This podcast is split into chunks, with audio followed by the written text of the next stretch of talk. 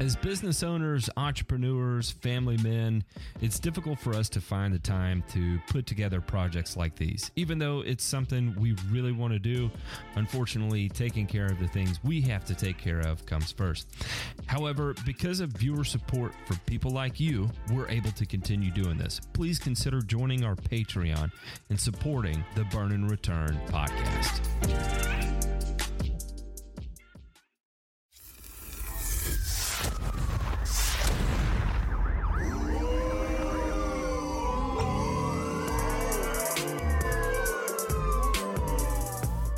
Listening to Burn and Return, a weekly one hour podcast covering news from the agricultural and turfgrass industries.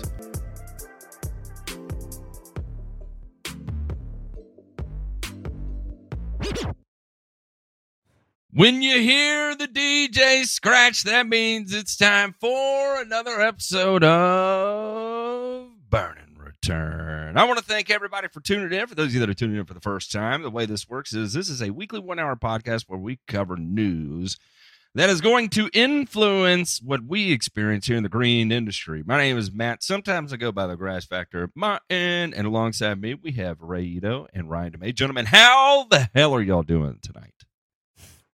Well, a lot better than uh, most of the people in our headlines and burns, Matt. It's uh, it's a sad week. You know, it's a tough week, and uh, well, we're gonna have to get through it one way or the other. Whether our sausage is twelve or sixteen, you're just gonna have to you have to fight through it.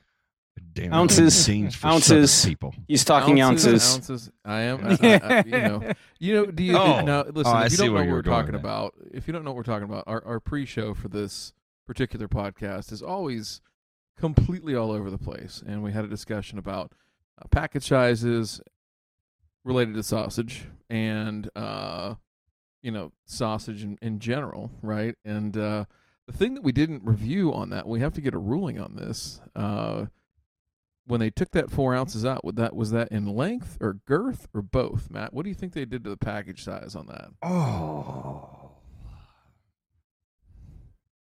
I'm I'm gonna go length. All right.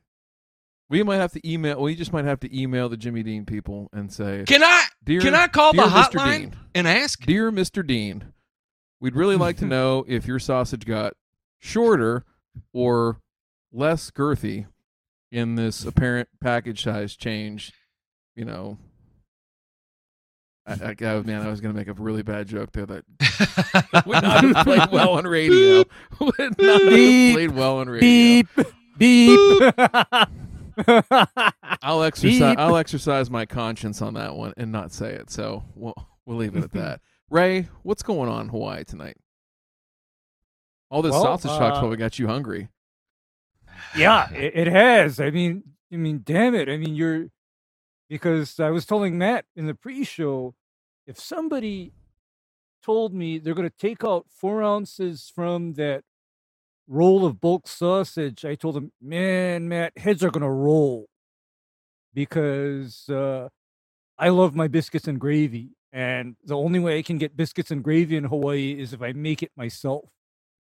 So That's if they did that no if they did that my god i'd be mad the Although- uh the redneck and Ray would come to the surface. oh, very quickly. As I it- mean, as, as if it all already isn't kind of kind of there you know just latent, latently in the background right I, see, it, uh, uh, tomorrow, if it, if I were Ray, I'd pull everything out of my 401k tomorrow and invest it in the first Hawaiian franchise of Waffle House. You would be a millionaire many times over. no i wouldn't Many, many times You know what? over. I i'd get i'd get protesters because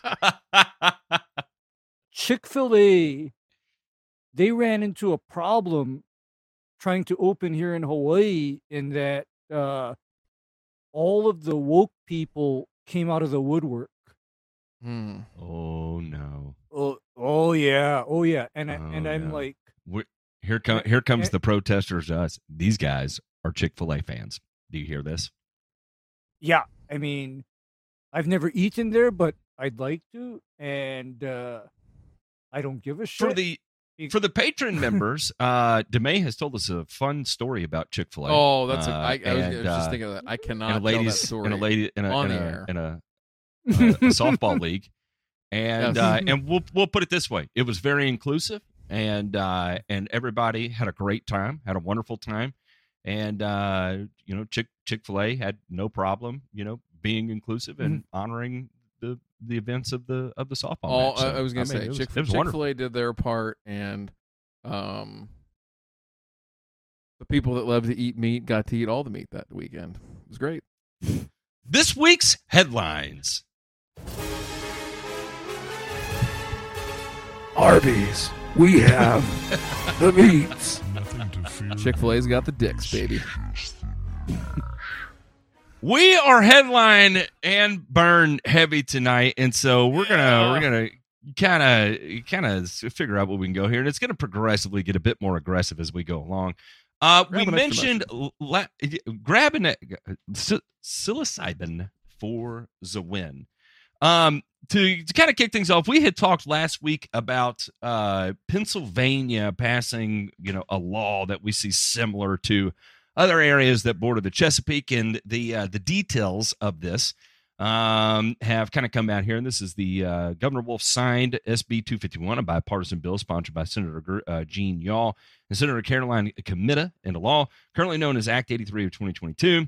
And uh, basically, you know, same thing you kind of see like in Wisconsin and and uh, what, what is it, Maryland nearby and stuff like that. So, um, you can't pl- apply more than three quarters of a pound of nitrogen per thousand square feet per application. Uh, you do not. Oh, oh, my daughter had to say goodnight. And uh, shall not exceed 0.9 pounds of total nitrogen per thousand square feet per application, except when labeled as an enhanced efficiency nitrogen fertilizer, where the amount of nitrogen released at any given time shall not exceed 0.7 pounds of nitrogen per thousand square feet. So if you're using a slow release, you know, if it's 35% slow release, you know, you can apply up to 0.9 pounds as you know, as long as it's as long as you can apply 0.9 pounds at least as long as it's uh 20% slow release. Uh and it has to be a true slow release. Uh phosphor well, it just says enhanced efficiency here, so actually a stabilized nitrogen may may uh, constitute Yeah, there. I It's think fine. I think that's UMAXX. You you can do UMAXX, right? yeah. Probably. Whoa! We're double downing on headlines, as a matter of fact. Mm. Uh, phosphorus, you can't apply fertilizer, uh, fertilizer with phosphor, uh, phosphorus unless um, you've got establishment and uh, and probably does this say anything about soil testing here? I thought I, I thought I read this. Yes, it does. Um, yes, a Yes, soil it test conducted within the previous three years according to procedures recommended by Penn State. Soil plant species, climate, turf use, topography, and other appropriate management factors are accounted for in the plan. Rates recommended by Penn State or other institutions of higher education in the Commonwealth approved by the Pennsylvania Department of Agriculture. Turf grass fertilizer shall contain no phosphorus except when specifically labeled for establishing vegetation for the first time, reestablishing or repairing turf areas, or as an enhanced efficiency phosphorus fertilizer or organic fertilizer or organic base fertilizer if the application rate does not exceed a quarter pound of P per thousand square feet per application with a maximum total application of a half pound of P per thousand square feet. Uh, you can't leave it on concrete and impervious surfaces. You got to clean it up immediately if you get it on it. Um, if the ground is frozen, uh, you should not be applying that. No person can apply fertilizer containing nitrogen or phosphorus to turf after December 15th and before March 1st. And uh, another provision of the law is that no person may apply fertilizer with a device that is not intended for the application of fertilizer or that has not been properly calibrated. Operate uh, operate fertilizer application equipment or devices in a faulty, careless, or negligent manner. Dispose of, discard, or store a fertilizer product in a manner that is inconsistent with its label.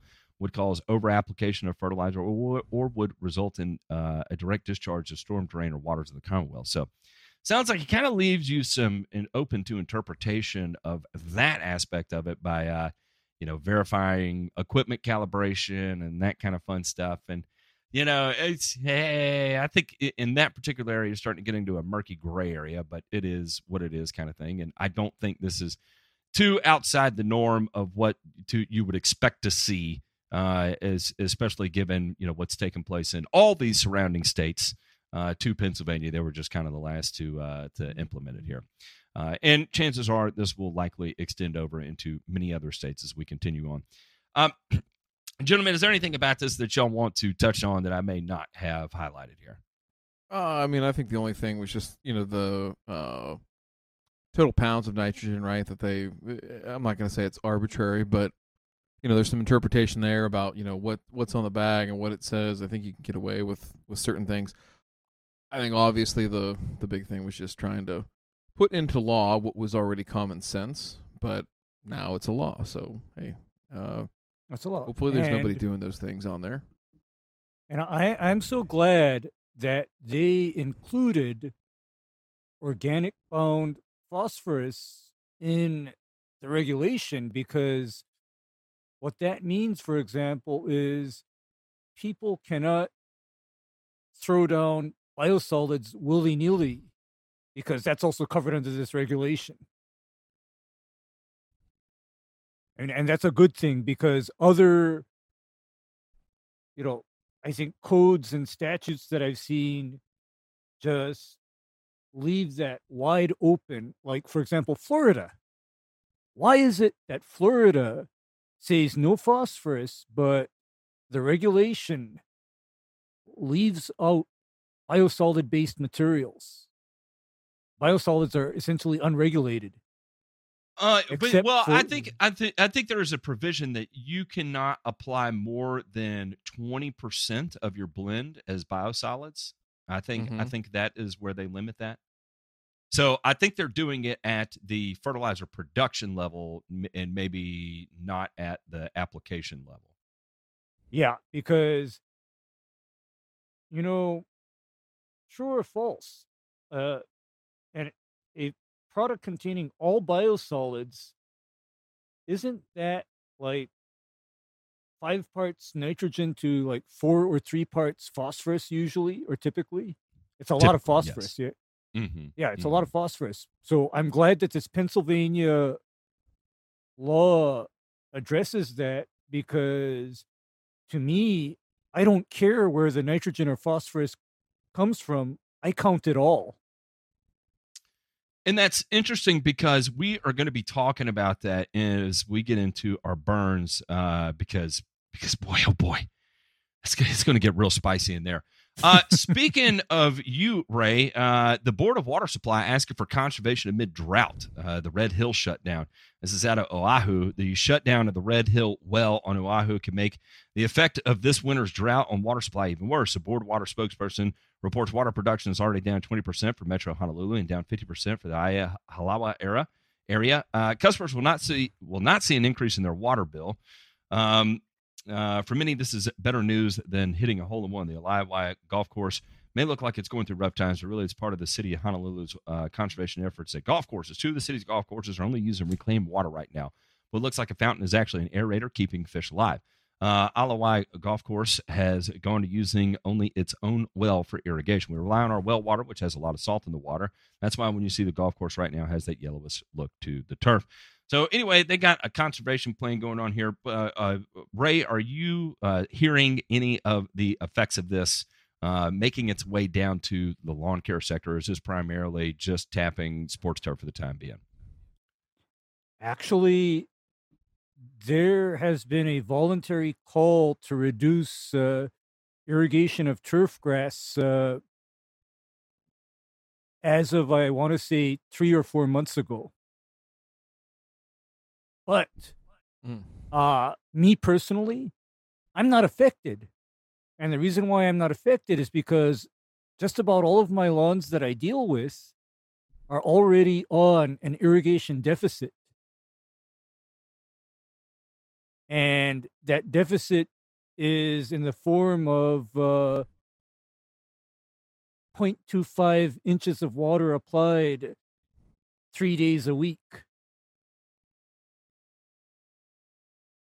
And that That's- is a lot a lot less than what is typical for turf maintenance here in Hawaii, where it is not unusual for turf to get over an inch of water per week. And in many cases, that water is applied daily. you know i i i hope this uh i hope i hope this does and ray this is this is where um you know it's it's great to have you on here and talk about you know things that uh, you start introducing into your programs, uh, whether it's you know for the purpose of conserving water or for actually manipulating uh, the characteristics of the turf that you're managing, managing growth, what how for whatever reason you may be doing it. Uh, but you know here we have this overall call, and already you've got a plan and action action plan uh, in place to uh, to already start making that that adoption for it. And of course, you know, I, you know, Ray, I know you're the kind of person too that if the fit did hit the shan, then ultimately you know what steps you need to take to uh, to, to keep things alive. And uh, and you know, it may not be the the greenest thing, but at least for the time being, you'll be able to maintain the turf where nobody has to worry about you know spending uh, a hundred dollars a square foot or five hundred dollars a square foot on sod or whatever asinine price that's going to be coming out of Hawaii that week. You know what I mean? hmm Yeah, I mean, because for me, operating a turf area on a deficit is basically second nature to me because even in good times when water is not restricted, I don't want to deal with all the goddamn growth. Okay, I don't. I don't want to deal with the clipping volume. you got to use to your advantage whatever you have to use to gain an advantage.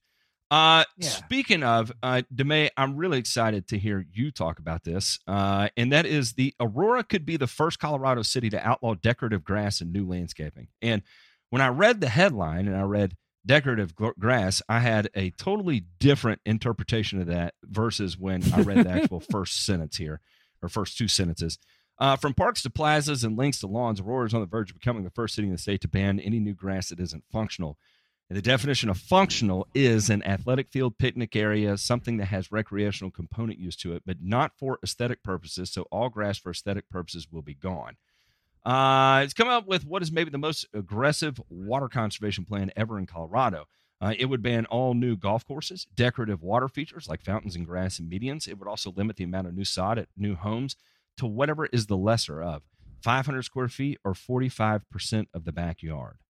The turf limit would be enforced by city home inspectors as a house is built. Uh, Coffman, a small government proponent, says his proposal is an effort to get in front of the impending crisis. If I don't get ahead of it now, we will have heavy handed mandates on existing properties in terms of tearing out turf.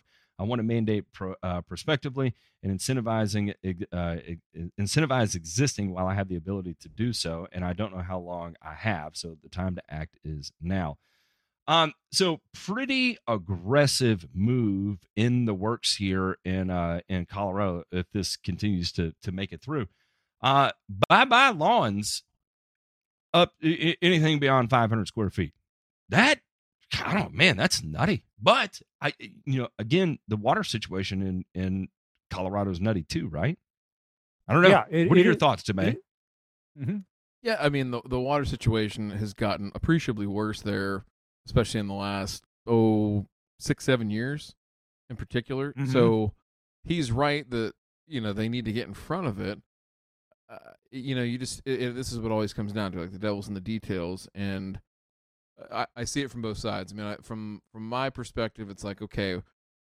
Well, is a picnic area always recreational, or could we do it in some other type of, you know, uh, substrate, right, as opposed to making it grass versus a home lawn where you know you might go out there and play with the kids or let the dog piss or whatever, and it's 500 square feet enough. So I think they're going after the lowest hanging fruit, and I and I get that point of it. The other side of it is, let's be honest here, Ray, Matt, how many Yeah. dipshit owners of uh, uh, of these homes just set it and forget it with their sprinkler? You know, the the the, the people that you do, you know you turn down the street when you do get rain, when you're fortunate enough to get rain, and there's their damn sprinklers on, right? I'm And gonna these are guess the people- 85 percent. These Okay, are the people top- recommending 16 count Crayola crayons for their classrooms. It's just, just And- there- and I there's, gotta there's no two ways about it. And I got to add to that because here's what I also see. I also see a lot of irrigation systems, even here in Hawaii, with hideous, shitty coverage. Okay. The irrigation coverage is shitty. I mean, they're, I, I mean, I even tell like my, my, my homeowners, look at, I'm going to try to get your irrigation system good because shooting water on the sidewalk or on the road or on your driveway isn't going to make it any bigger. Yes. You know, I mean that that just Yes. That kind of stuff just grinds my gears and especially gear grinding for me is when somebody has their irrigation system set up in this lopsided uh trunk you know pattern that just makes no logical sense does not provide uniform coverage of the turf and of course because the head placement is wrong the only way to get any water on the grass is to have the damn thing shooting, you know, five feet out into the road or, you know, 10 feet out into the driveway. I mean, no more. I mean, that is when, guess what comes out? Geo Ripper. Irrigation system gets redone. Ray standing there with his shirt off, sweat glistening off his back. It's, I mean, Whoa, whoa, that, that will be. That's the that's the that's the Geo Ripper ad of 2023. Is like Diamond Head in the background, Yeah. and Ray with like a red bandana tied around his forehead, just giving it hell. You know, with the old Geo Ripper. yeah. Um, This is a paid ad. This is a paid ad, by the way. No kidding. Uh, kidding. Pay, it at uh, georipper.com. Check it out. Show uh, to, if if you do choose to check it out, tell them Ray the Green Doc sent uh, sent you. Um, And it, it, oh, go ahead. Never mind. no, no, you go ahead. You go ahead. No, I was going to say. I mean, the o- the only thing that uh, that came of that though was uh, Ray. He's a little modest. He won't admit it, but he's kind of upset that their marketing people made him take his nipple rings out for that ad. They, they were trying to be a little bit, trying to be a li- you know. Hey, listen, this is a It's this a fam- this a 2022, family damn it. business. It's a family business here. You know, we're we're trying to. It's for the kids. You know, G Rippers for the kids too. But- no nipple but rings. to be honest, but to be honest with you, no Mhm. worries because you know, if I take my shirt off, you'll see no tattoos, no piercings, So seriously. Ray none. Ray did what Ray did what any self-respecting uh, nipple piercing person would ha- do, and you know he just put on his best pasties and went out there and did the ad. Whatever. All right. Ray Ray did not lose a bet in 2007, as a matter of fact. Uh, by the way, uh, speaking of things heading our way, uh, fertilizer cargo from Russia heads to the United States as many worry about food shortages. Uh, all right, and so okay, we've got UAN coming from Russia to the United States. They're not saying who bought it, but I'm going to fill everybody in on some inside information here. This ain't the only damn one. This ain't the only time there has been no restrictions on importing uh, uh, Russian fertilizer through the entirety of the uh, pour your Russian vodka down the drain movement that that we that we went through early on in this war effort, uh, and uh, and all the other what, what what what are they called? Not restrictions. I'm drawing a blank on the word. Um, embargo, Uh, the, the trade, em- the, ter- the trade embargo, the, the- trade yes. embargoes, right? all the, the craziness that was going on, you know, fertilizer was left untouched. And uh, and so anyway, I was at the Southwestern Fertilizer Conference and had no idea that on the regular ships were coming and going, uh, bringing in bringing in Russia urea the entire time, and I was blown away. I was like, damn, I did not know that was still going on. Like I thought I thought that was kiboshed from from the top, and that you can't you can't you know deal in in Russian rubles anymore, and like how you you know you.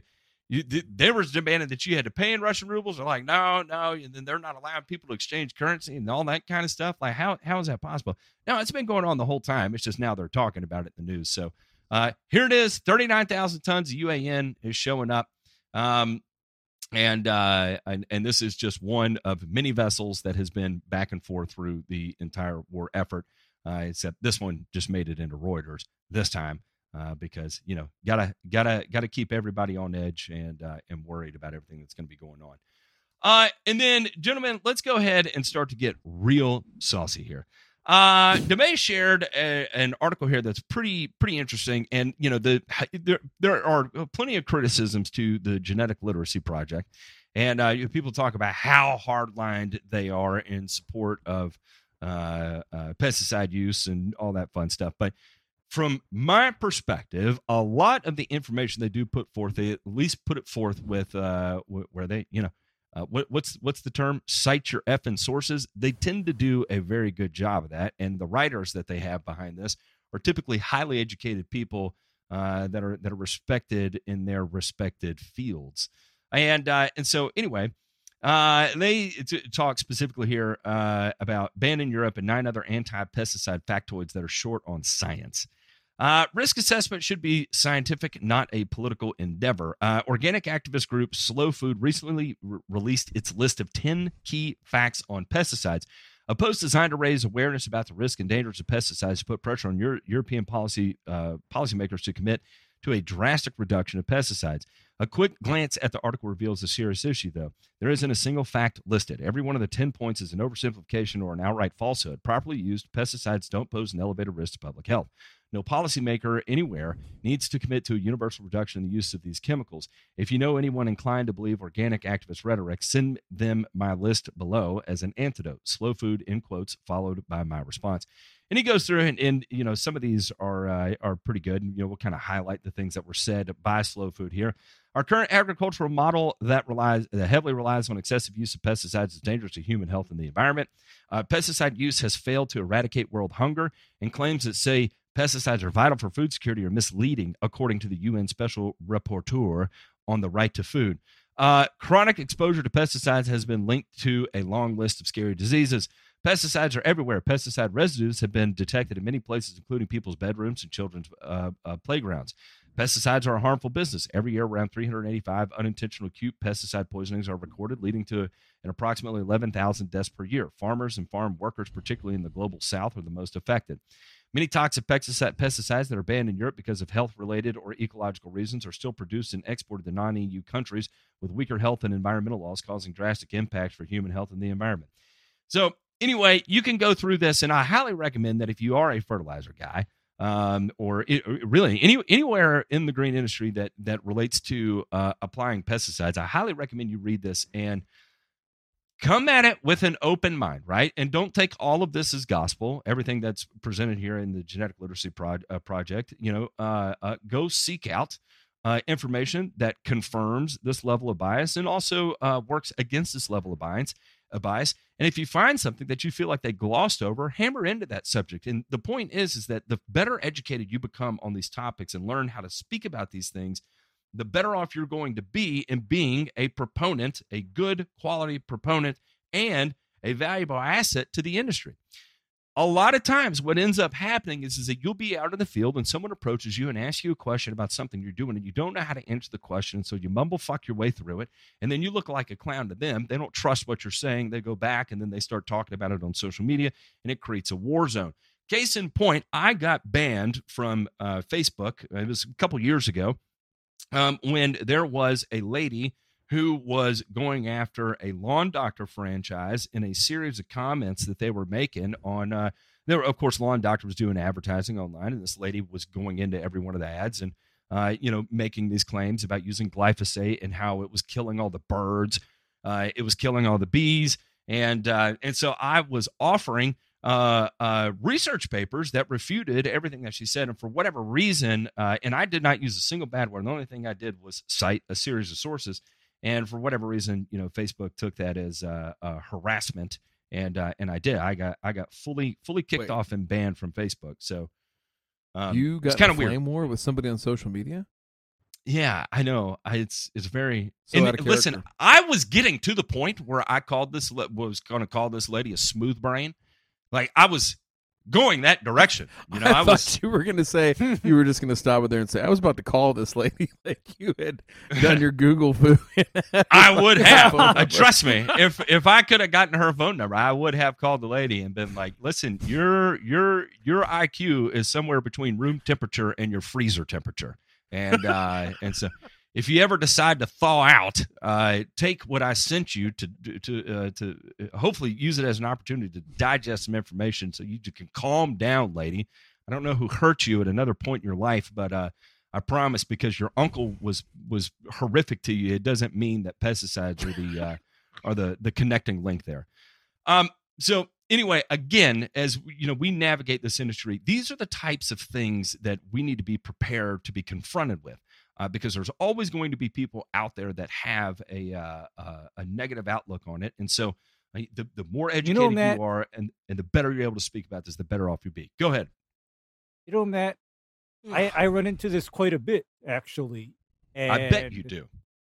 I, I preface it by because do you know who gives me like some of the most serious, non hysterical, and very rational pushback about what I'm doing? It is actually the local residents. Because Mm. people in Hawaii, believe it or not, are extremely fearful of pesticides. They're super afraid. And this is a holdover from pre 1990s because guess what used to happen in the 1990s and, and prior?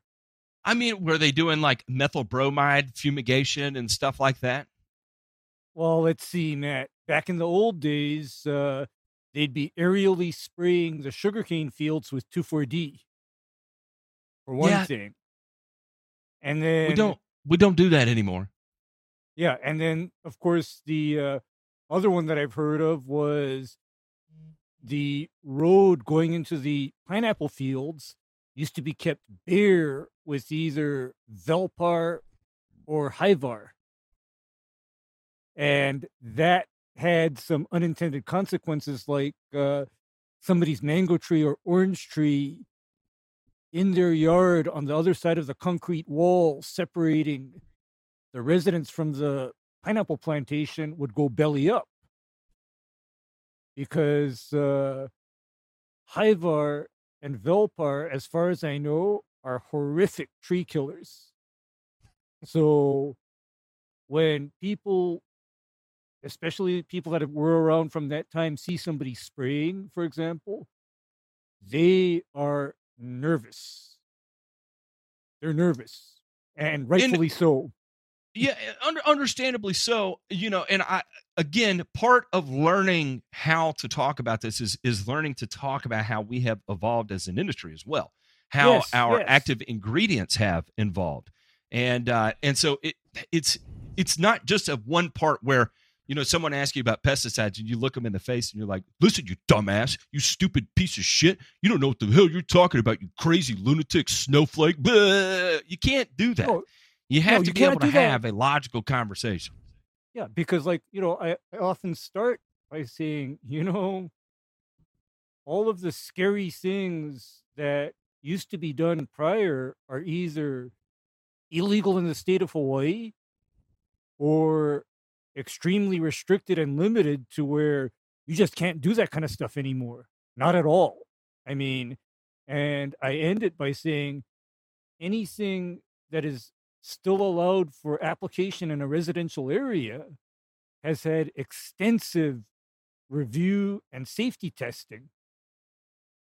You know, the review and testing process is a lot. In other words, if there were potential for hazard or harm based on an application done according to the label directions, this would no longer be allowed in a residential area, period. I mean, I told them after year 2000, most of the products of concern were also, you know, delabeled, literally delabeled. I mean, what did we lose as of year 2000, Matt? All the stuff that I used to use, okay? yeah, all, yeah, all, all- yeah. all the all, all the crazy stuff I used to use. I mean, I said, and I told him, you know what? I can't do that anymore. So the only things that are left are the products that can be proven to be reasonably safe when used according to label directions. Demay, and you can talk about this, and uh, and I'm not going to ask you to expel more than what you're capable of, but I know that you have to have these conversations in a very big way uh, with uh, uh, quote unquote uh, important people, C suites, if you will, and um, you know, is is there, and- and and this is this is part of my curiosity too, because part of learning to talk about this is also learning when to walk away from the conversation because there's no further progress that's going to be made when you're Yes. having these types of conversations at that level um, is is there is there typically some common ground that can be reached some understanding that can be made or is just the fear so great that the majority of the time you are running into a brick wall I think uh, I, I try not to focus on the what or the how so much. I focus more on why and what the expected outcome will be in whatever scenario that somebody's giving me, right? So if it's um, anything from we don't want to spray any pesticides, you know, that are registered what with the EPA ever, then we can talk about that, right? I mean, I can do whatever you want me to do, and I have confidence that we can deliver a good product, but we have to make sure that we agree at what a good product is, right? Mm-hmm. Because I Mhm. don't Managing wanna get in the situ- expectations. Exactly. manage and I don't want to get into a situation where somebody says, "Hey, this isn't what I thought it would be." That's like the, that Mm. that is like the death knell of me doing a piss poor job, right? Or our company doing a piss poor job. So we try to go back again from the outcome of that situation and work our way backwards. And if somebody says, "Ooh, no, no, no," you know, we we we we can't have any weeds out there, or you know, ticks biting somebody. Oh, well, no, we can't have that. Well, Mm-hmm. that we didn't have this is a, a, sliver of this conversation right because matt to your point i think you're right that a lot of times it's overgeneralized it's oversimplified right uh people don't know their sides right c-i-d-e-s and man nothing burns matt up grinds his gears more than not knowing your sides right You're damn right.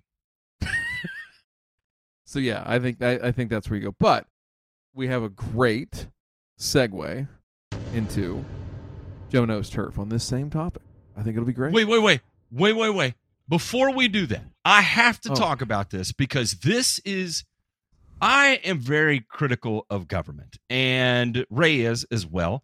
And there's a reason why, and this is this is exactly why. Wisconsin, by the way, there is a fertilizer out of Wisconsin manufactured in Milwaukee. And if I recall correctly, forgive me, I am a dumb redneck. I don't know shit about shit. But if I recall correctly, there is a biosolid product manufactured in Milwaukee, Wisconsin. What is that called? Milorganite. Okay, okay, we got that. Now that we have established where Milorganite comes from, let's now move in to the meat and potatoes here. That the Wisconsin Attorney General sues 18 companies over PFAS contamination. Okay. How many times have we talked about PFAS in organic matter, including biosolids, over the last month and a half? Many, many, many times. But you know what? Wisconsin Attorney General Josh Kaul here got out really, really far ahead of this and said, you know what? Here in Wisconsin, we are going to make an example to the rest of the country about getting in front of PFAS and cleanup. And you know what we're going to do? We're going to sue 20 companies. We are going to file a lawsuit against 20 companies. It- it- well, I'm sorry, 18 companies as defendants here. We have 3M, including Tyco, BASF, the big boys. We give a shit about you, and we're going to go after them. You know who they did not go after? They did not go after Milorganite, who could be arguably the largest land spreader of, of uh, PFAS that we at least know of over the last 10 years, just due to the amount of material that's produced and then spread over a large area, right? Their argument may be, well, the solution to, to pollution is dilution, kind of sort of thing. And then if as long as we're not hyper uh, fixating it in one place, that, that may be why it skirted their lawsuit here. But the reality of the situation is this Milorganite is sold to offset the cost of wastewater treatment facilities. So if they sued their own wastewater treatment facility in this regard, it's going to end up passing the buck on to the people that, you know, put them into power, right? And they don't want to shine the light on that, well, maybe we got a little ahead of ourselves here and cramming this down people's throats before we actually knew what was going on, kind of sort of thing. So to take away, to take away, to take the spotlight off of what we've been doing to pad our pockets and to make sure everything's going good on our end so we can make our budgets and shit. We're going to pin this all on all the big boys. Damn it, BASF. Damn it, Tyco. You're all a bunch of scumbags. And the other thing is, too, I have not been able to find the actual lawsuit filing yet uh, to be able to see what other companies are made in here. But Uh, I know for a fact the uh, the water company is is not listed in it because the water company is, of course, you know, government controlled. Funny, gentlemen, funny how we're just gonna absolutely pretend like Milorganite is just the saving grace in this scenario, and BASF and all at all are uh, are the are the the only ones who deserve recognition. I I mean, it's uh, but but Matt, Smoke and mirrors. Uh, it's not. It, it's some of the smoke and mirrors. There's some political grandstanding. There's all that kind of stuff. But these guys, right, gals, who's ever in that AG spot, has to get out in front of this issue, right? So the only thing that you can do is file a lawsuit, right? We got our resident uh, lawyer here, Jesse Bousquet, uh, Mm-hmm. who who we all carry three hundred dollars in our socks for at all times. That way we can get bailed out, hopefully, and make our first phone call to him. But uh, I think he would tell you the same thing that this is merely to get on record and saying, "Hey, you guys have caused this, and let's get into litigation and or let's start negotiating." Not any different than how uh, certain states like California have sued gun manufacturers, how the federal government in certain states, or pretty much every state, sued uh, tobacco uh, manufacturers. You know, big tobacco. So, you know, And I have I have no issues with them going going after those guys because they are directly responsible for this. but you're you're be- right that there's being There's a people left certain off. amount of shading that's taken place here to pretend like everything's hunky dory when they've got a monumental a potential monumental problem right in their backyard. And how Yeah, are and we I going think- how are we going to ignore that? When Yeah, I mean, and how here's and here's How's it going to ignore Uh, that? I mean, the the fact that the source of widespread PFAS contamination will become biosolids. And okay, I want to know what would happen if they were to assay these lawns where it's the practice to apply Milorganite on every major holiday, like how the advertisements say to do, right? What what is the PFAS level in that, you know, in those areas? Because here's the other thing: uh, on other burn-in returns, did we not touch on how and why there's even PFAS in bio- biosolids? Sure, a lot of it is coming from food contamination that these people are using to prepare, and uh, and somebody else commented here that they're they, they have been knowingly dumping this shit into the into the waterways there. Mhm. Hold their ass accountable. Yeah. Hold hold them to the fire on this one. But my, you know, what my point is is that the big elephant in the room is the massive amounts of milorganite coming out of Wisconsin and being, I know, widely used in Wisconsin as well as the entire Midwest. Okay, that's the elephant in the room. I, in my opinion, and talk me off the ledge here, Demay, in my opinion, that if they honestly gave a shit about this, there would be report after report, test after test, showing the the validity of of uh, no PFAS contamination in in Milorganite. And if there was, if there was, we'd go to all the Home Depots and Lowe's right now, and we would not see it everywhere. But you know what? For tw- 12 15 99 12 not 33 99 however much it i have no idea how much milorganite costs there's shelves full of it i just saw it at home depot on friday I'll, I'll I'll say this is that I think that we've talked about it before on this show that the level of scrutiny and the um I might shit my pants meter over at uh, corporate coverage of, of the uh, Milwaukee Sewerage District is probably going up because at some point in the very near future, people in you know spots that are able to take a look at this and do so with something behind it, right? Not just from an independent standpoint, but from a government standpoint, are going to look at this and say, okay, here's a product that, that we're continuing to apply or continuing to use on a, like what you're saying on a national basis. Is this a good thing or not? And clearly, there's a lot of smoke there. We don't know if there's fire, but it sure seems like it. And that is going to Mhm. be a problem for a lot, a lot, a lot of people. So, to get out in front of this, I think they set the stage. They they're going after the worst of the worst, the people that are knowingly that are going to claim that oh hey I didn't know that cigarettes were addictive. All, all those people They're going to say, "Oh, I, Mhm, I didn't know that," you know, and then, you know, what what will be uh in that DeMay dropped, but in all honesty, that actually does make me feel a little better, and it makes perfect sense the uh, the direction they're going. But I feel like this could be tackled multifaceted at one time, and at least because it may come back, there's nothing in it. You got nothing to worry about. You're great, and then that's that becomes an advertising piece. I challenge every lawn care guy that listens to this that spreads fertilizer that has biosolids, go to your distributor, have them go to the manufacturer or supplier of the biosolids and demand a fucking PFAS report just so that way you know. That way you know you can clear your conscience, you have nothing to worry about, and you can move on.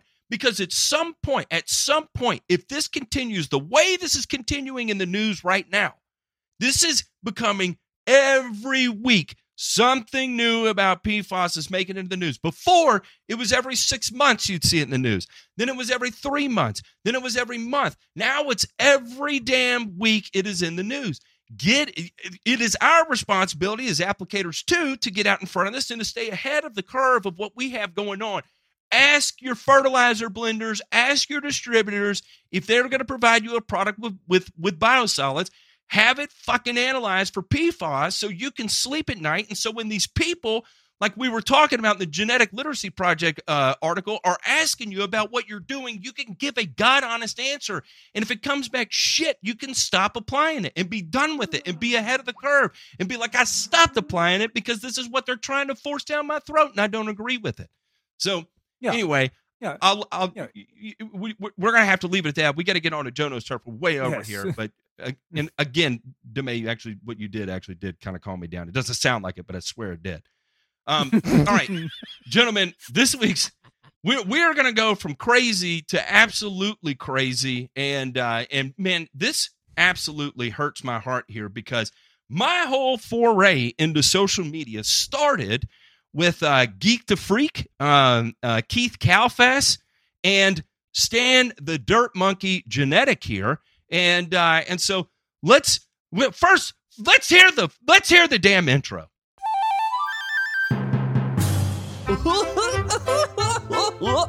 Joe. Nose turf.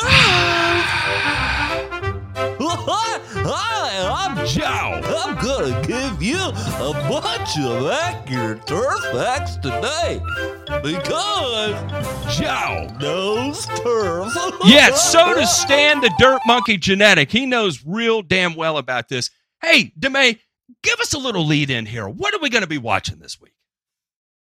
Well, uh, we have a video that was sent in to us that uh, features Stan. And if you don't know Stan, Stan is part of the uh, Landscape Disruptors group, which is him and another fella that uh, have a, a deep background in this industry. And I don't know exactly everything that they've done to come up and, and do what they've done and be in the position they are, but uh, the their foray into uh, LMN, which is a, a software package that many of the biggest landscape companies in America use to run their businesses, everything like that. Not trashing the product, right? We're just sitting here talking about their background. But all that being said, uh, this gentleman has a YouTube following of uh, damn near three quarters of a million people. And this was the video that he most recently posted and was sent in to us to take a look at. So let's see what say. And real quick, I want to give a shout out to uh, my my buddy in uh, Nash uh, Nash Vegas, uh, Josh Whitaker, for sending this in to me. What up, Big Josh? It All was right, pause real quick. 140. Uh, So this video is entitled, for those of you on audio, "We got exposed to a deadly chemical!" Exclamation A point. deadly chemical. All right. degrees the day we decided to clear all the brush out so we could set up a new building pad for a yurt. And it wasn't the temperature that made this probably one of the worst possible times we could ever have picked to clear this building pad. It was the fact that just before we arrived, a farmer had got done spraying our field, unbeknownst to us, with Roundup. Let me back this story up a little bit. We're Oh, going to go in and clear out an entire hillside filled with brush using just the bare bones basic equipment. At least that's what our plan was. It was going to be myself, Tarzan, and Cassidy working together, and we wanted to see how far we could get. Get What I found out the very next day was that my uncle had made arrangements with a local farmer to plant the rolling fields that we're going through with sorghum. The farmer had to kill off the entire field so that he could do a no till drill, and he used Roundup. And he used that Roundup the very same day that we came in to start doing the brush clearing and cutting. And as you watch this video, you may notice that we don't look good. We're starting to get sweaty, dizzy, and just generally feeling like crap. And I just attributed that to the excess heat of the day and the fact that it was the longest day of the year. So we got to work real late into the night and just overexhausted from the heat. And I'm really hoping it has nothing to do with the fresh chemicals that were applied to the field right before we got there. What I found out was the farmer came in late that morning, sprayed the field, and then left. And as he left, we were pulling in right through the exact same field he just got done spraying. Then we're hauling all of the brush out into that field and dropping it off so that we can then haul it later on down the road out further away. So we were working in this fresh sprayed field without having any knowledge of it. But I think we're getting a little ahead of the game. Let's back this up to where it all started. Good morning, good evening, right. good afternoon. J Pink, fast forward about halfway into this video here, just so we can see the kind of conditions these guys are working in, right? Right there. Back up a little bit. Yeah. All right. So if you're watching, great. You can see what's going on. If you're not, we got uh, Tarzan. I don't think that's his real name, guys. Just my guess. Mm-hmm. Uh, is out there in shorts. It looks like boat shoes, uh, and no shirt right now. Uh, pushing around the uh, little walk behind Gravely bush hog. Right. And brush cutter, right? the, the this this presents a problem because they're back in some heavy brush in a you know the edge of a wood line. So if you can imagine, he's got an open field behind him, about twenty feet behind him, and then right out around there, he's got uh just a thicket of understory, low growth shit that they're trying to take out. So let's watch them run around here and uh, roll in the poison ivy patch. All right, so refresher course. All right, here's the refresher course on how to run this thing. You're in neutral. It runs Like, like, the a Rasta rear, you know. Forward, You see that every day. backward. There's your clutch. You got to have the clutch engaged. Matt, you This should do that. Brake. You've got Absolutely not. your fuel on off, throttle, choke. Fuel on off is here. Your- your, uh, All right, so he's going then, through here. uh, Fast you're forward a little bit. into There's a the couple brush. other ones of them You let the machine drag and brush go out of here, everything like that. So I mean, there. What suffice to say, they mentioned it several times. It's a hot day. Here you go. Here's old boy just ripping through stuff, throwing everything in the air, dust, debris, wood chips, hour the whole bit. I mean, we didn't know what Mhm. the grade was like. so pause the video here real quick. And then there's there's uh Stan in suspenders, no shirt, and some pants, uh, sunglasses up. I, I should mention too that nobody here is wearing eye protection uh, in any part of this video. So, gentlemen, uh, you know we had a little bit of a discussion here a few minutes ago about what to say and how to deal with all this kind of stuff. So there's a few things here uh, that we can make mention of as far as being educational and taking this content and trying to put the science behind it. So first, let's discuss uh, the you know relative safety of glyphosate. Right, we've talked about it many times, so we can do this part quickly, and then we can go through and talk about. Hey, here's an actual real life scenario where somebody's gone batshit on you because of what you used and what you sprayed lawfully, and how to handle that situation without, like I think what Matt said, blubbing around and sounding like a fucking idiot. So, Matt, go ahead and throw, or JP, go ahead and throw at Matt's link there real quick, and let's look through the cited literature that we have uh, on Roundup. Glyphosate. These are the risk assess- assessments by the major global health organizations that have taken a look at this. And so the first two here we have from the EPA and the summary here. Human health risk assessment concludes that glyphosate is not like glyphosate is not likely to be carcinogenic to humans and no other meaningful risk to human health. Not likely to be carcinogenic to humans. Little evidence of toxicology uh, of toxicity to the from the uh, National Toxic- Toxicology Program. Health Canada uh, do not present unacceptable risk to human health. No pesticide regulatory author- authority in the world currently considers glyphosate to be a cancer risk.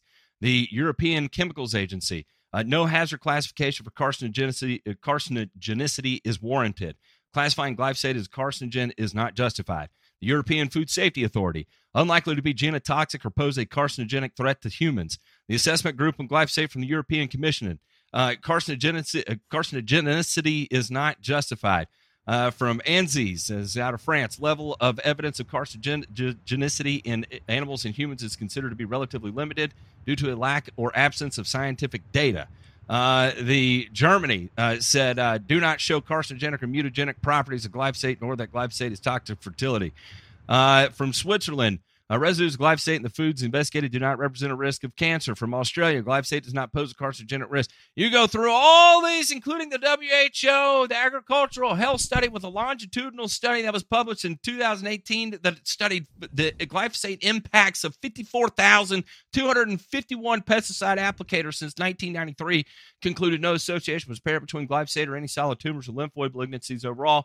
Uh, and then, of course, the IARC says limited evidence in humans for the carcinogenicity. There is a strong evidence that exposure to glyphosate or glyphosate based formulations is genotoxic. So that is the only one that has ever come out and has been refuted many times since then by many different agencies across the world.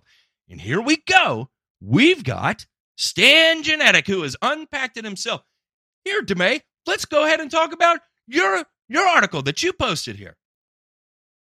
Oh, actually, Demay uh, had to step away. DeMay had to step had to- away. Oh Sorry. my goodness! I got excited there. Ray, have you looked at this PubMed article here? Yeah, I have looked at the PubMed ar- article, and the only known human issues associated associated with glyphosate involve eye contact or ingestion of the actual glyphosate concentrate, because typically the glyphosate concentrates are formulated with tallowamine type surfactants. And tallowamine type surfactants are essentially soaps. And there is an issue with that surfactant being corrosive to eyes and the digestive tract. In other words, uh, it is just as harmful as ingesting or eye contact with a detergent. Is that that is that would that be like kind of like if you wash your hair with shampoo and you get shampoo in your eye and it doesn't feel real fucking good? Yeah, it feels horrible. Or else, uh, what is that shampoo going to taste like if you get it in your mouth? You Yeah, probably not very tasty. probably it'll be it'll be horrible but but what i also know is that once glyphosate has dried on vegetation here's what's good about glyphosate when it's sprayed on vegetation. It is non-volatile. Okay matt? It is mm-hmm. non-volatile. In other words if that farmer sprayed that field in that hundred something degree day, by the time Farmer Brown got off that field with his tank empty, the field would already be dry. Uh, there'd be no hazardous vapors or fumes present to pose a, pose a hazard. And here's how safe glyphosate is. If a dog or an animal were to eat that treated vegetation, there would be no minimal to no risk of toxicity to that animal eating that vegetation. None. Okay? But, but what about the shikimate pathways, Ray? Okay, and, Okay. and I'm, and I'm being facetious when I say that. I'm 100 percent being facetious. I'm Yeah, trying to start a absolutely. fight there. And Yeah, uh, and yeah, we we've talked about that before, and it's in uh, again you, when you are so desperate for uh, for correlation that you're having to to to analyze uh, uh, f- cr- purely manufactured. We don't purely manufactured uh, correlations here to uh, to try and draw, uh, uh, draw some sort of conclusion that fits your argument. uh, then it, all credibility has been lost. And speaking of lost credibility, Stan Genetti, you, sir, take the cake for 100% lost credibility. Here's the thing he Yeah. says in this video, it is a 100 degree day. It's been relatively dry in Minnesota, according to the crop reports that I see. It's not like they're out How- there getting six inches of rain a week, kind of sort of deal. Here's the other However, thing Matt- is, go ahead. I gotta stop stop right there because this is what I know about forested or wooded areas. Those are specifically the kind of areas that I stay away from on a hot day. And do you know why I stay away from forested or wooded areas on a hot day? Tell me, Ray, why? It is because that forested or wooded area is way more humid than an open area. So that heat combined with the humidity will put my ass on the ground. Okay?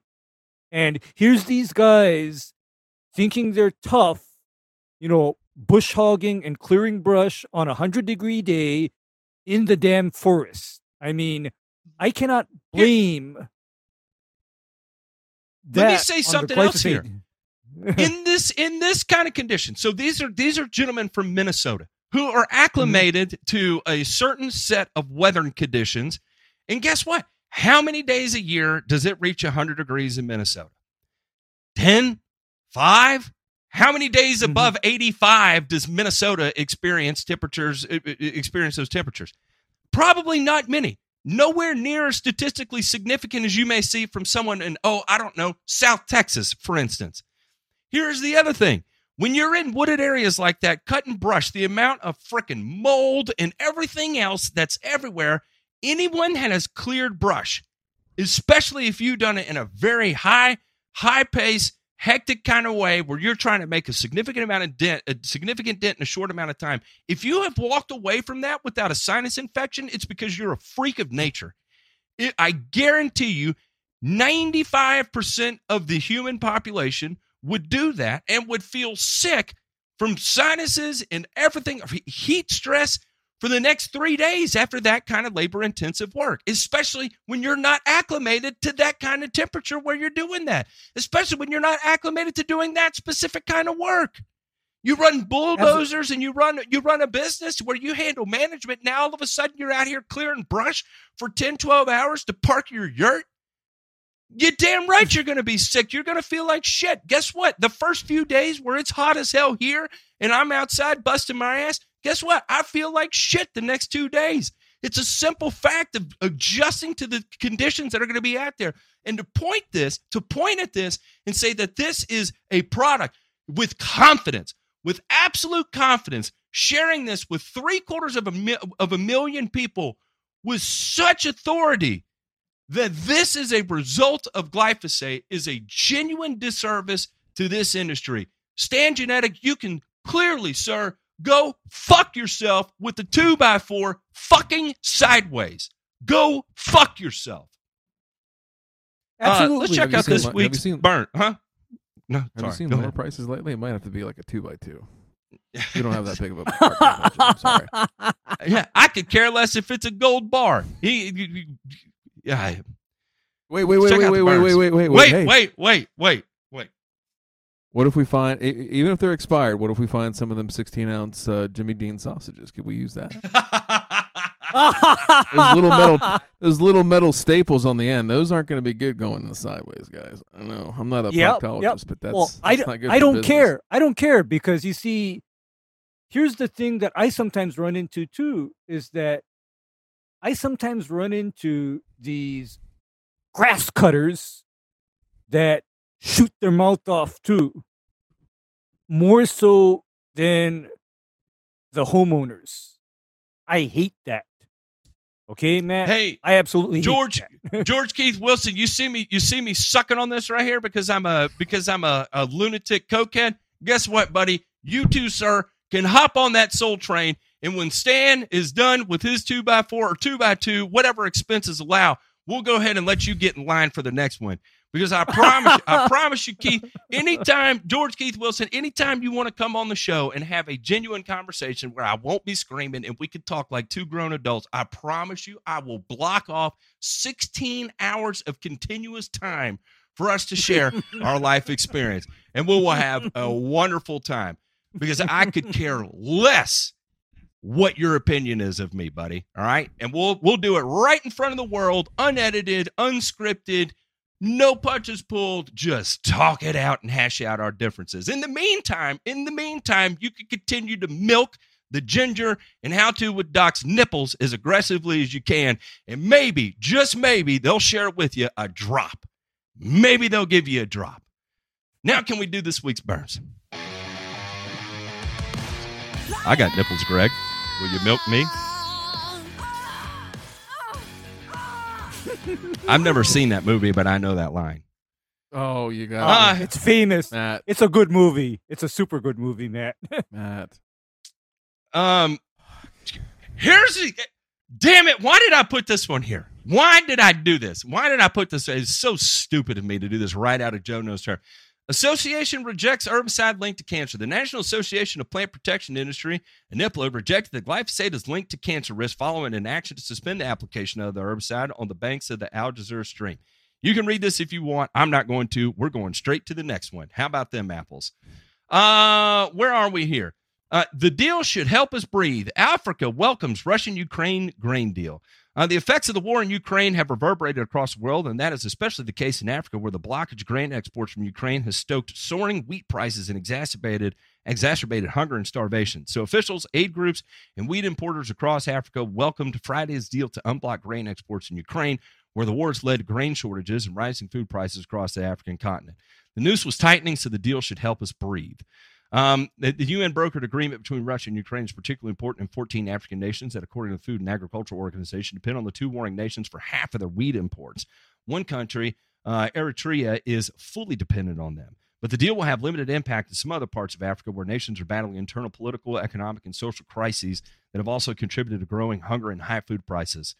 Uh, this is particularly true of countries in East Africa, where the worst drought in four decades has decimated farm and livestock. Dried up rivers and wells led to the death of hundreds of children. Jesus, that is horrific.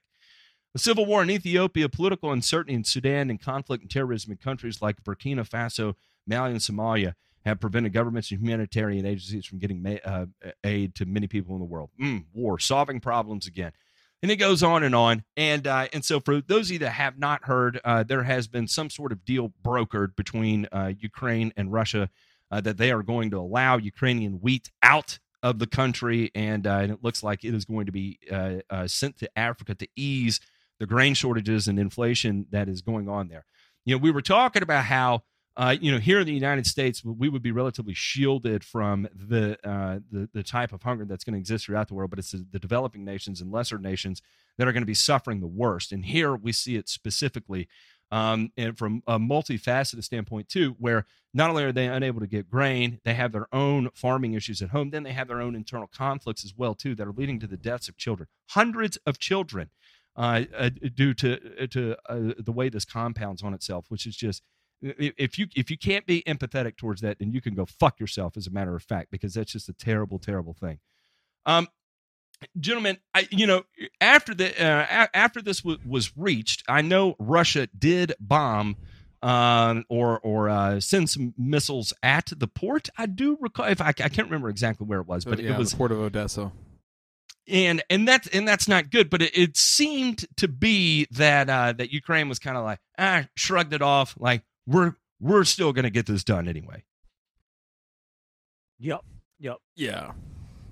Uh, it it's I think it's going to be a situation where obviously it's brinksmanship and you know sending messages and everything like that, but does it really account or amass anything? So you know the downstream effect on this, like we, what we've talked about since this all blew up, literally and figuratively, has been can these farmers, you know, number one, get the grain that they do have to market. Number two, are they able to have a crop this year that is anywhere close to what they would normally have, and then can get they get that out? And so it, it'll be interesting to see how this all plays out as far as um, the peace, right? The uh, uh, the relatives piece that they're allowing to happen right now to get this stuff out. But again, there's still a lot of question marks inside the country, right? As far as can we uh, harvest and can we get to port and get out of the country as much as we really need to. Uh, and I think that's going to be a scary proposition. I think it's there's still many cards to be played there on both sides, and again, well, it, all it does is just short changes, you know, the people that need it the most, which clearly Africa is hurting. And if you look at, you know, they talk a lot in this article and subsequent articles about, you know, the prices that people are paying there. And it's not just like, you know, you and I, oh, hey, man, I'll, I'll cancel the Netflix subscription or something like that. Like these people have next to nothing, right? And when the price of bread or flour doubles, right? And they don't eat a ton of it in certain parts of Africa, but parts where they do, it's this is a, a, a very impactful thing that's been going on for a while now. So see what happens, boys. That's all we can do. Wow, just wow. I mean, this is uh you know, I know something about Africa and how their food supply is very tenuous because there's chronic drought, there's you know unrest, terrorism, and you know food supply issues on top of that, and some of the food supply issues are also related to various uh, entities also inserting what I'm going to call woke, you know, agriculture and woke environmentalism, you know, into the into the mix as well. I mean, we've covered it on, on past Burns and Returns where uh what in Africa there's uh you know various agencies like including the EU now telling Africa, "Oh, you can't do that." But uh you know, maybe not this is not a tangent, but to me, let me ask both of you this. If you had a choice between eating something that had maybe a couple parts per million of glyphosate on it versus not being able to eat at all, what would your choice be? It's Serious- simple. Serious question. It's easy. It's not Easy. even a question, Ray. Yeah, it, it is so easy because, you know, Matt, I get all of these, uh, I see all of these scary videos on YouTube and uh, in various other places. And meanwhile, while, I, while I'm making up my fettuccine, I'm thinking, oh God, I'm going to die. okay, I'm going to die because there's all of this chatter about how, oh, you know, they, they spray wheat with glyphosate right before harvest.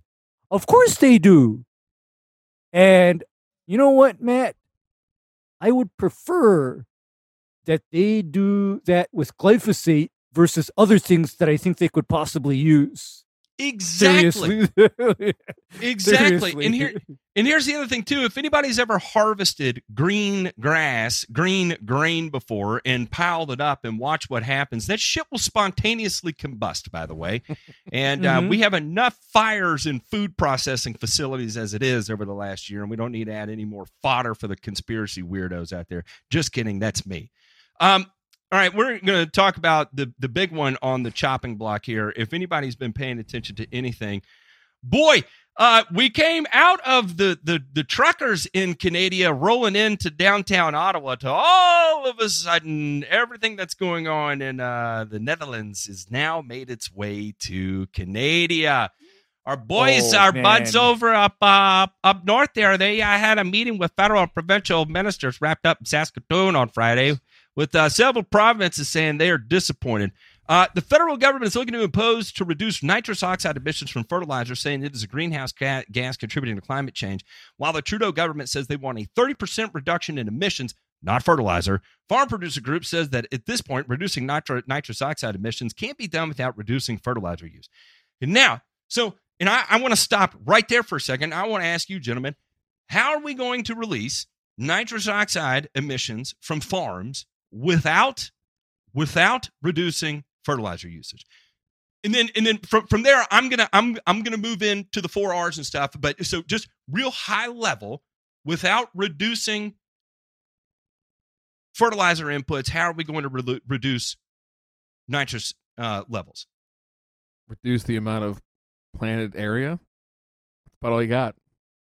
Reduce Yeah. your production. That's it. reduce your production and also when you reduce production here's the downstream effects because i understand that not all of the crops grown are for direct human consumption. They're also targeting livestock. Yes, that is and, the and let's and let's and let's get into this. Yeah. Because there is a, a kind of a, a follow-up article to this that i found that i thought was uh, absolutely wonderful that demonstrates a lot of the hypocrisy that goes on here. And, and it says the 4r principles promoted by fertilizer canada are increasingly accepted and practiced by farmers across canada. Round of applause for canadian farmers. Hell yeah. Love that. It makes sense to apply nutrients from the right source at the right time in the right place at the right rate. However Recent Fertilizer Canada lobbying has morphed the fourth principle from right rates to holding lines at rates without a mandatory reduction in the use of fertilizers.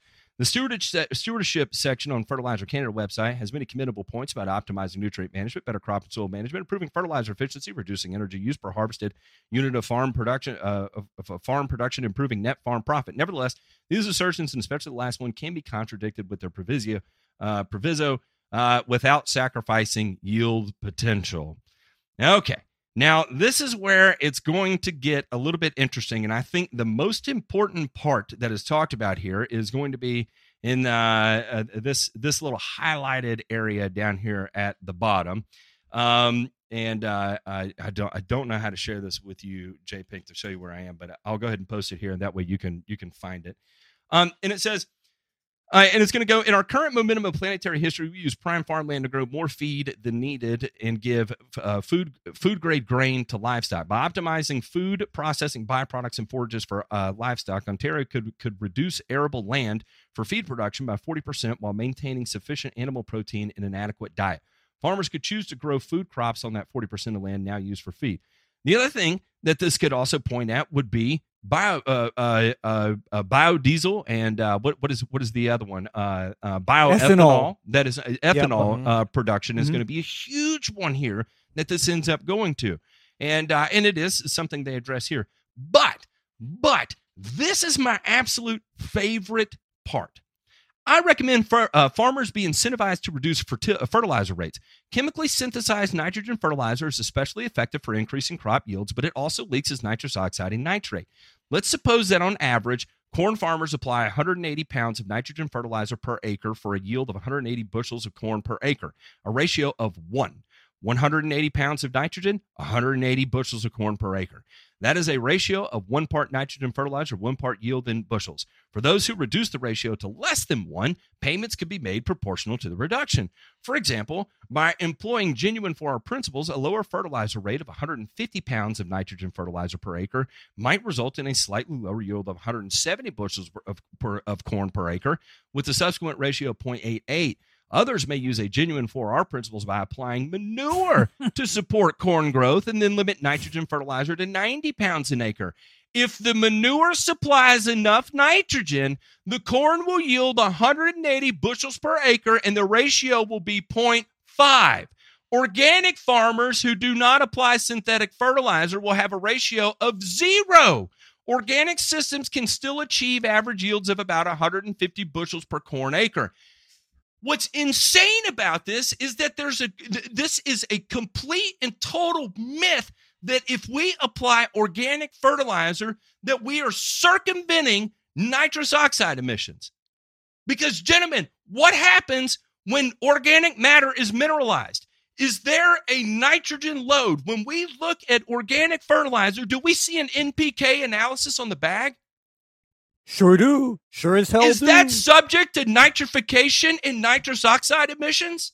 Absolutely, absolutely. I so mean, you as see- long as as long as we're not applying chemical fertilizer and we're only applying organic fertilizer, what we fucking put in the environment does not fucking matter. It only matters if it comes from a synthetic source. How does that make Yep. sense? it doesn't make sense. It makes see, no Matt, sense. It, This it's is all- infuriating to me. No, this is all more of this woke bullshit virtue signaling. It's all part of the virtue signaling. I mean, Canada got on the woke bullshit virtue signaling train a long time ago when their various provinces decided to restrict pesticides, right? No, that's not good enough. We need to be even more virtuous and pious. We now need to go after all the fertilizers. And here's my question, Matt. Tell me now, if I were concerned about my actual impact on the planet, what has more impact on the planet? A 200 pound per acre load of fertilizer or having to cart around, transport, and apply tons of manure? Ray, how are we going to feed the animals that produce the manure if we're not growing uh, food for livestock? Oh, we're going to do it all through byproducts. We're going to feed all our livestock through through silage. Are we Yeah, going to take? and Are we going to take all our bourbon waste or uh, uh, uh whatever it is from the byproduct of bourbon production, and that's going to feed every fucking cow in America so we could generate enough manure to be able to make up ninety pounds per acre of nitrogen? It doesn't make any sense. Ray, I mean Ryan, I'm having I'm having a, a heart attack. I'm stroking out over here. I love the idea of pushing people to do better. I think, and I think it, it is a necessary thing. And I love the adoption of the four R's. I think it's an incredibly valuable tool. But at what point, when we're pretending like if it's organic, that means it's 100% okay, have we not entered peak fucking clown world and we're just completely ignoring what could also be another monumental disaster if indeed what is perceived right now as agriculture is a monumental disaster. It's it's never wise again to not go look at the like I was just talking about a little bit ago to not look at the outcome and try to work your way backwards to figure out how we got there, right? So when you look at the let's just look at the manure thing for a moment, right? And obviously there's different ways to process that and get that off the farm and into fields, but depending on how that's done and what time it's done and everything like that, you know we're we're potentially releasing methane into the environment right which is just Another just greenhouse gas. Is bad Another green- as bad as uh as, as know, ni- nitrous oxide, oxide. nitrous yeah, oxide. Yes, another greenhouse gas, folks. It's another greenhouse gas. And so here's my here's my problem with manure. Typically, what we see done with manure is absolutely horrendous. Okay? I mean, it's to the point where I say, don't use it, don't do it, because when is manure typically being applied to fields? It isn't according to the four R's, let me tell you that. I mean, how many well, when yeah frozen ground applications are made and you know why they're they're made when the ground is frozen because application equipment for manure does not lend itself very well to going between rows of crops like a fertilizer drill or a sprayer equipped with a drop boom okay? That's reality.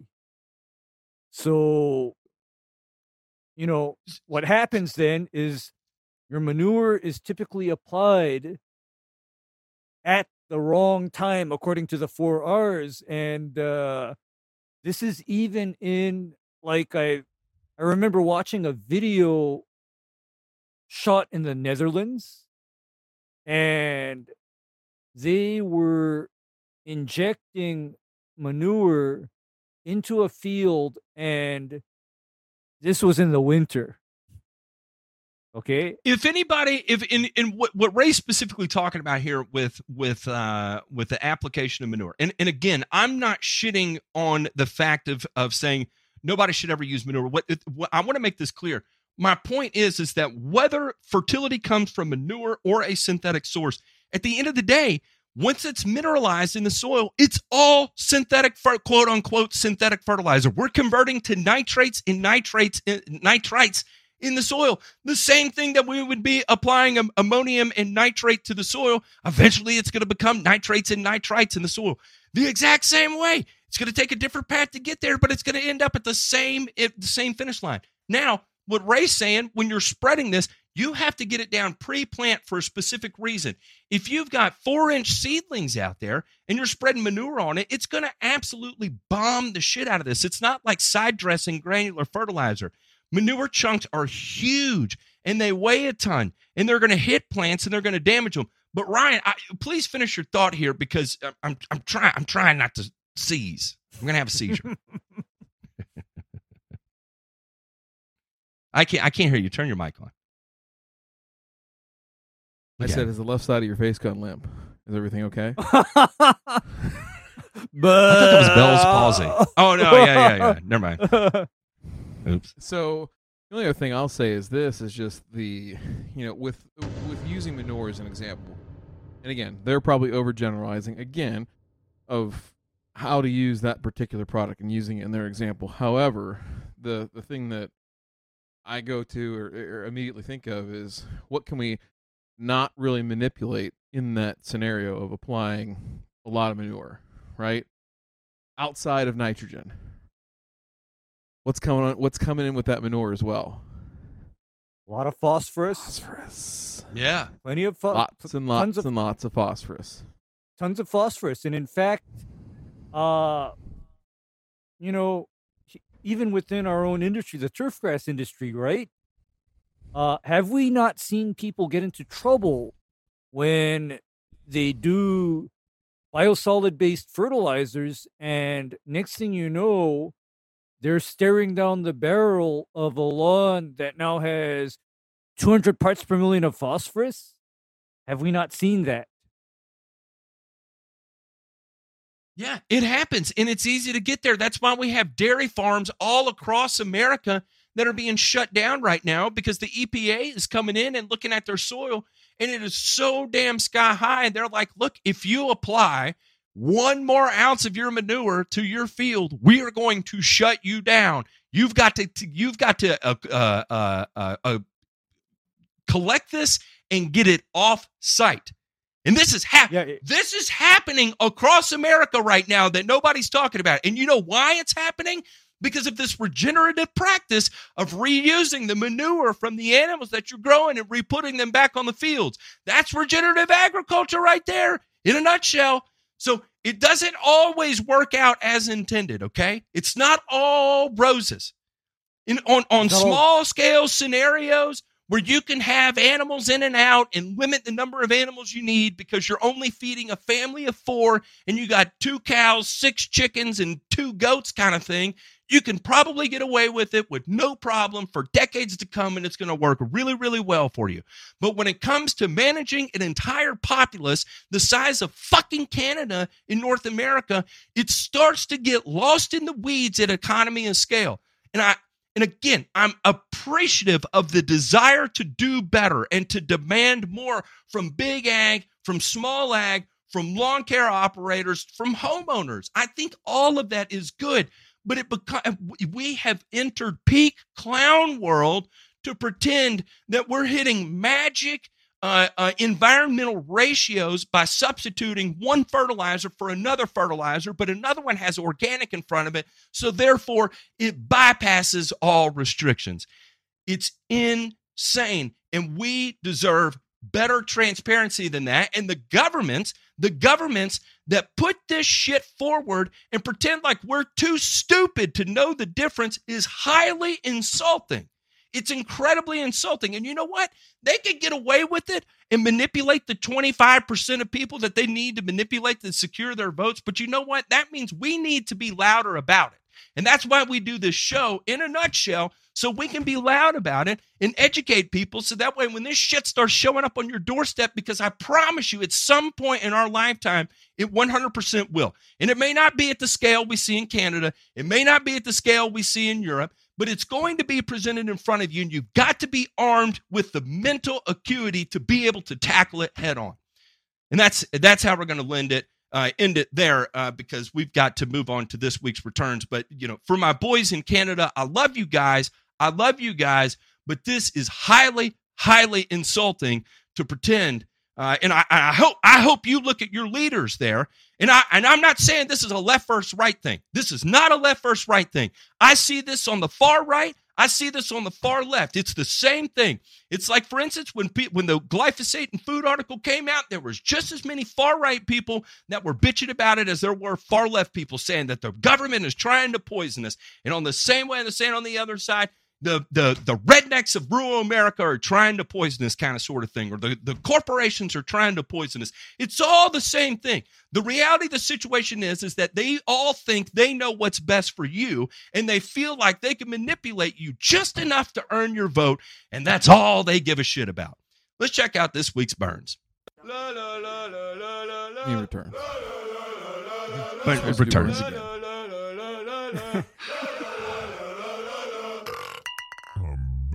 Maybe we'll have to do that, Matt. Maybe we'll have to. Maybe we'll have to start. uh, We have so many burns. We'll have to section them off into a, uh, you know, slight burn. You know, just like you know, you touch the stove wrong, and then, uh, you know, uh, if we go all the way up to, you know, I accidentally had a, you know, a drop of pure capsaicin that entered my piss hole. You know, something like that. For people that are legitimately worried about my blood pressure, don't. It's actually really good. That's why I do as much cardio as I do. Like for instance, when I got up this morning, I actually have low blood pressure. Uh, uh you know, and uh, so when I get up in the morning, typically my blood pressure is like 105 over 55. I don't have any symptoms of low blood pressure. I don't get dizzy or anything like that. So you know, it's good. How do you do it, sh- Matt? How, Uh, Uh, you well, you know. I'm I'm on I'm on medication, and I train my absolute ass off. And uh, and you know what? After after I, I I busted my ass at the gym today, I came back, took my blood pressure again, and it was it was uh 109 over 58. And uh, and so you know, I'm trust me, I'm a okay. I get excited about this because I'm fucking passionate about it because yeah. I have this fear. I have a legitimate, overwhelming fear of people dying to death. I don't know what it is. It's something that, as I've uh, uh, starving to death. The older I've gotten, my interest in agriculture, p- it- it- call it having kids or what it is, I do not know. But I have an overwhelming fear of people starving to death, including my own my own family.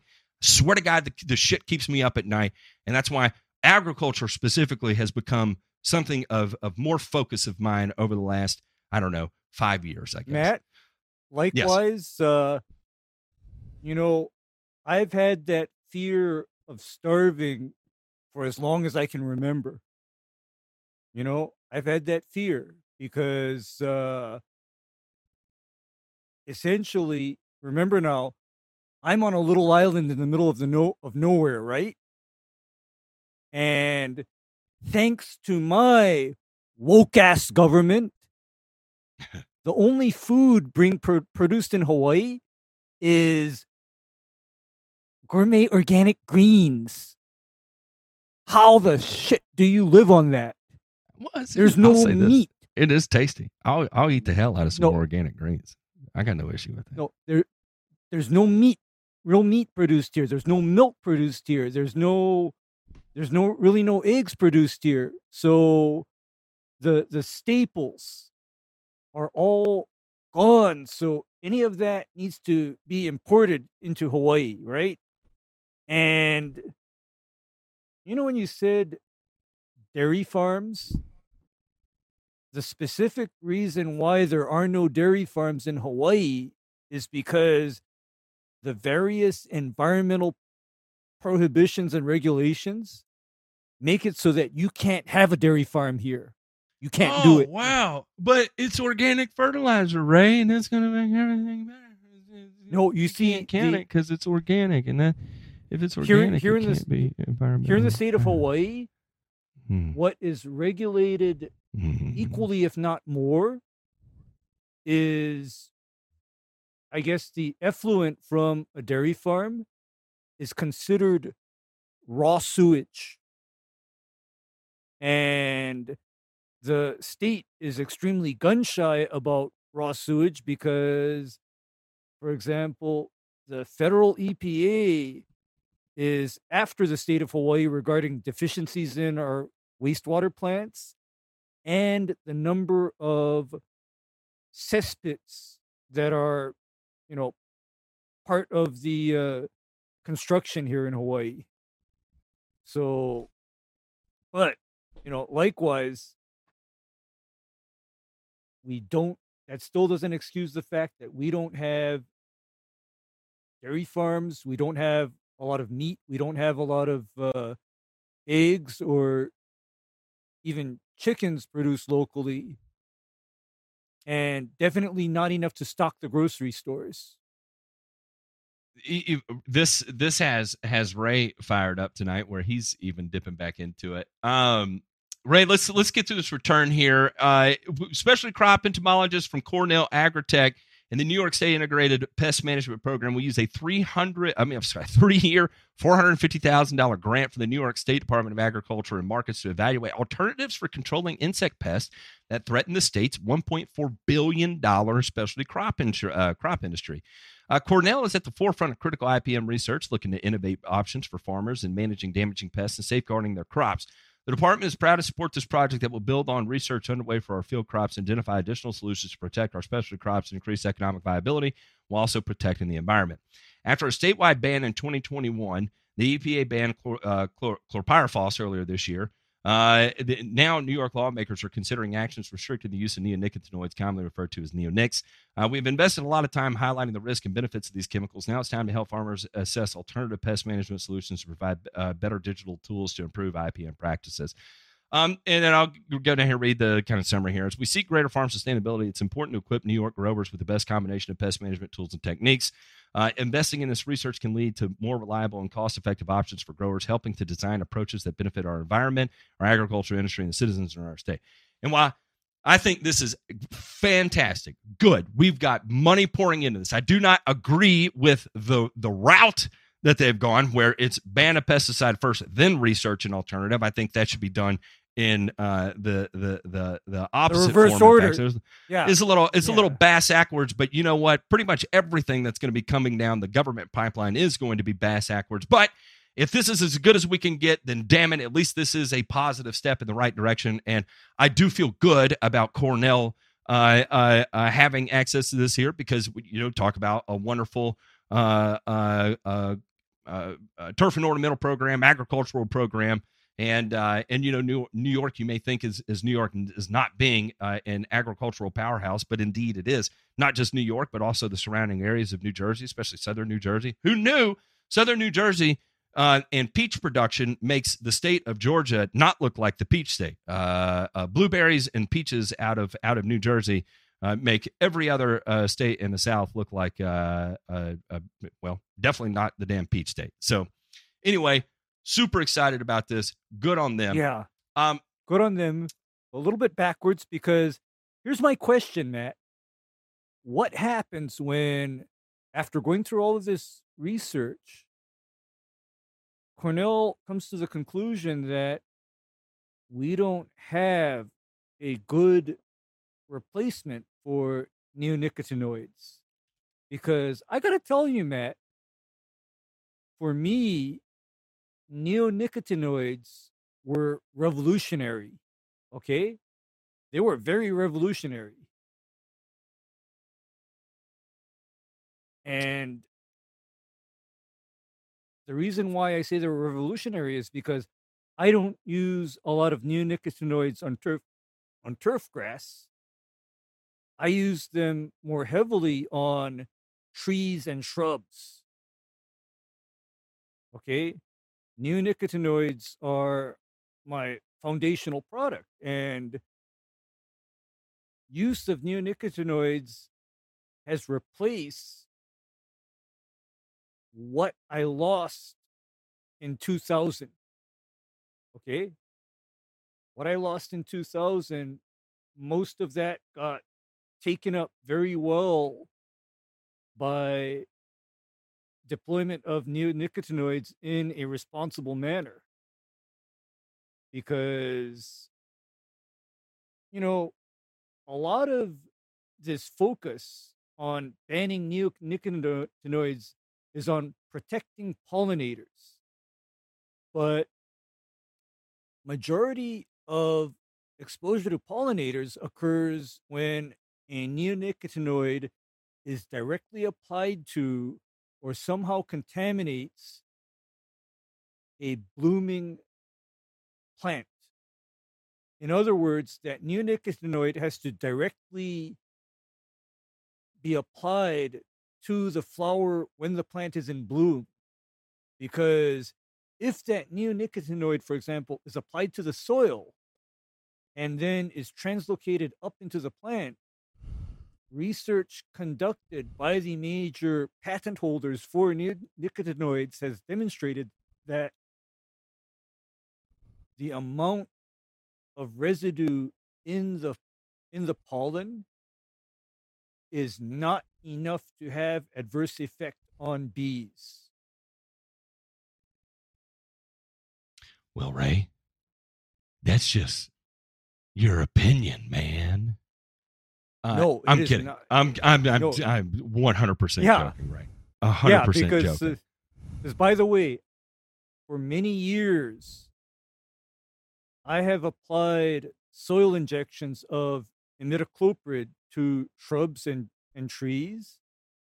And I am not the guy killing bees because, on the other hand, Matt, guess what I used to do back in the old days that I know killed bees?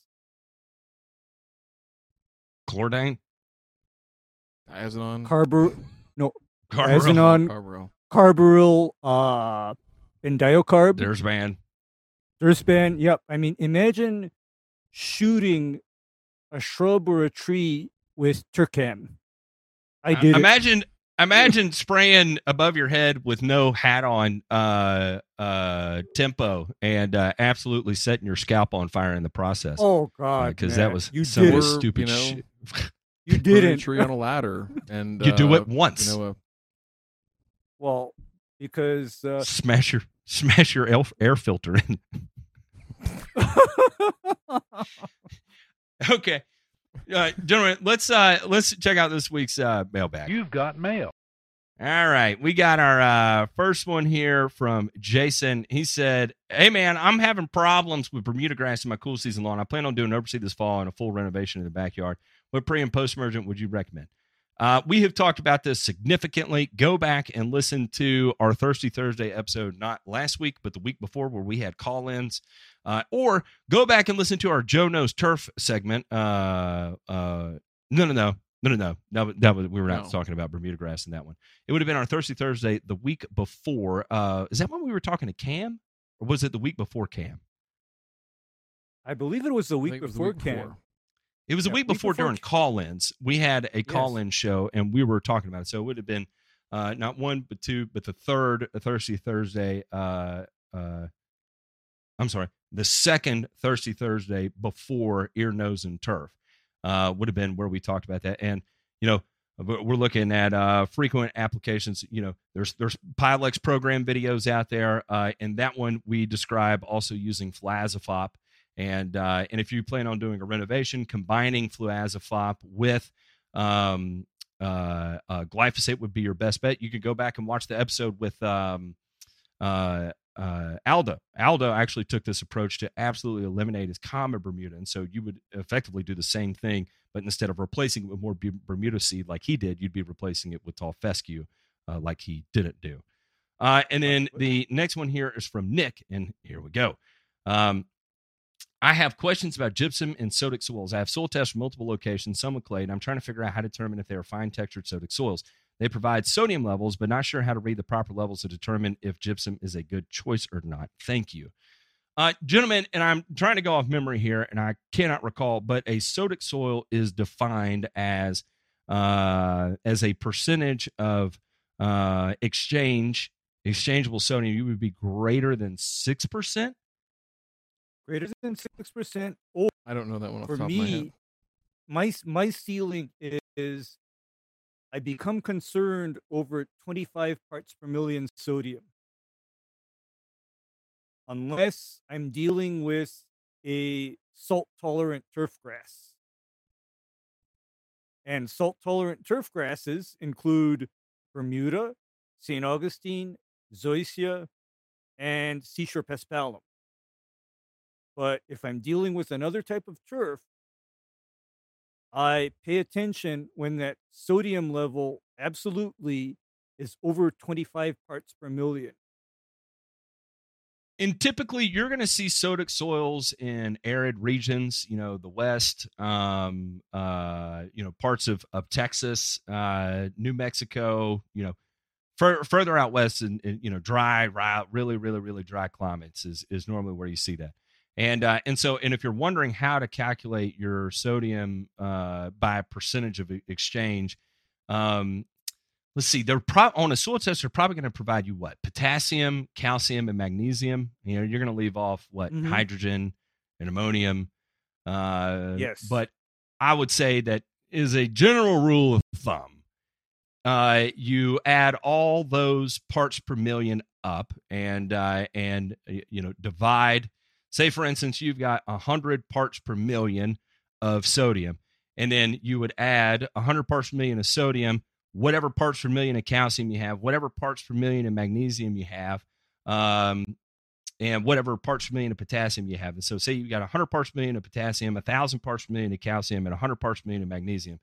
Uh, so that would be uh, what would that be? 1,400 total parts per million. But you got 100 parts per million of sodium. You would divide 100 by the total of 1,400, and uh, and that would give you a percentage uh, rough uh, because you, you're not also taking into account your hydrogen and uh, ammonium in, in that particular instance. But you're also also the other thing with sodic soils is typically going to be high pH too, so you're not going to have a lot of exchangeable hydrogen to begin with.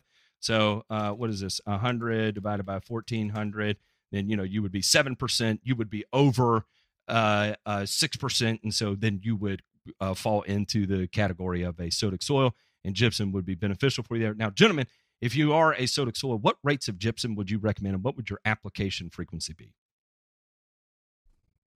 Man. That depends on. oh, Okay, Okay. Last time I had to deal with the sodic soil application program looked like half a ton per acre, three to, three to four times a year. Thousand pounds an acre. thousand pounds, uh, 22, 22 be about- pounds per thousand. There you go. Yeah, There you I mean, go. I, I had, I had guys uh, line up with the uh, LESCO spreader across that area and hopper full open, send it, and repeat. You know, four times a year. And by the way, this situation was actually created. They did this to themselves.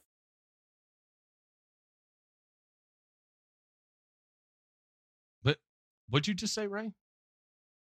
This this sodic soil situation that I had to deal with, they created it. Oh, oh, oh, oh, oh, oh, oh, oh. Yeah, they did it to themselves.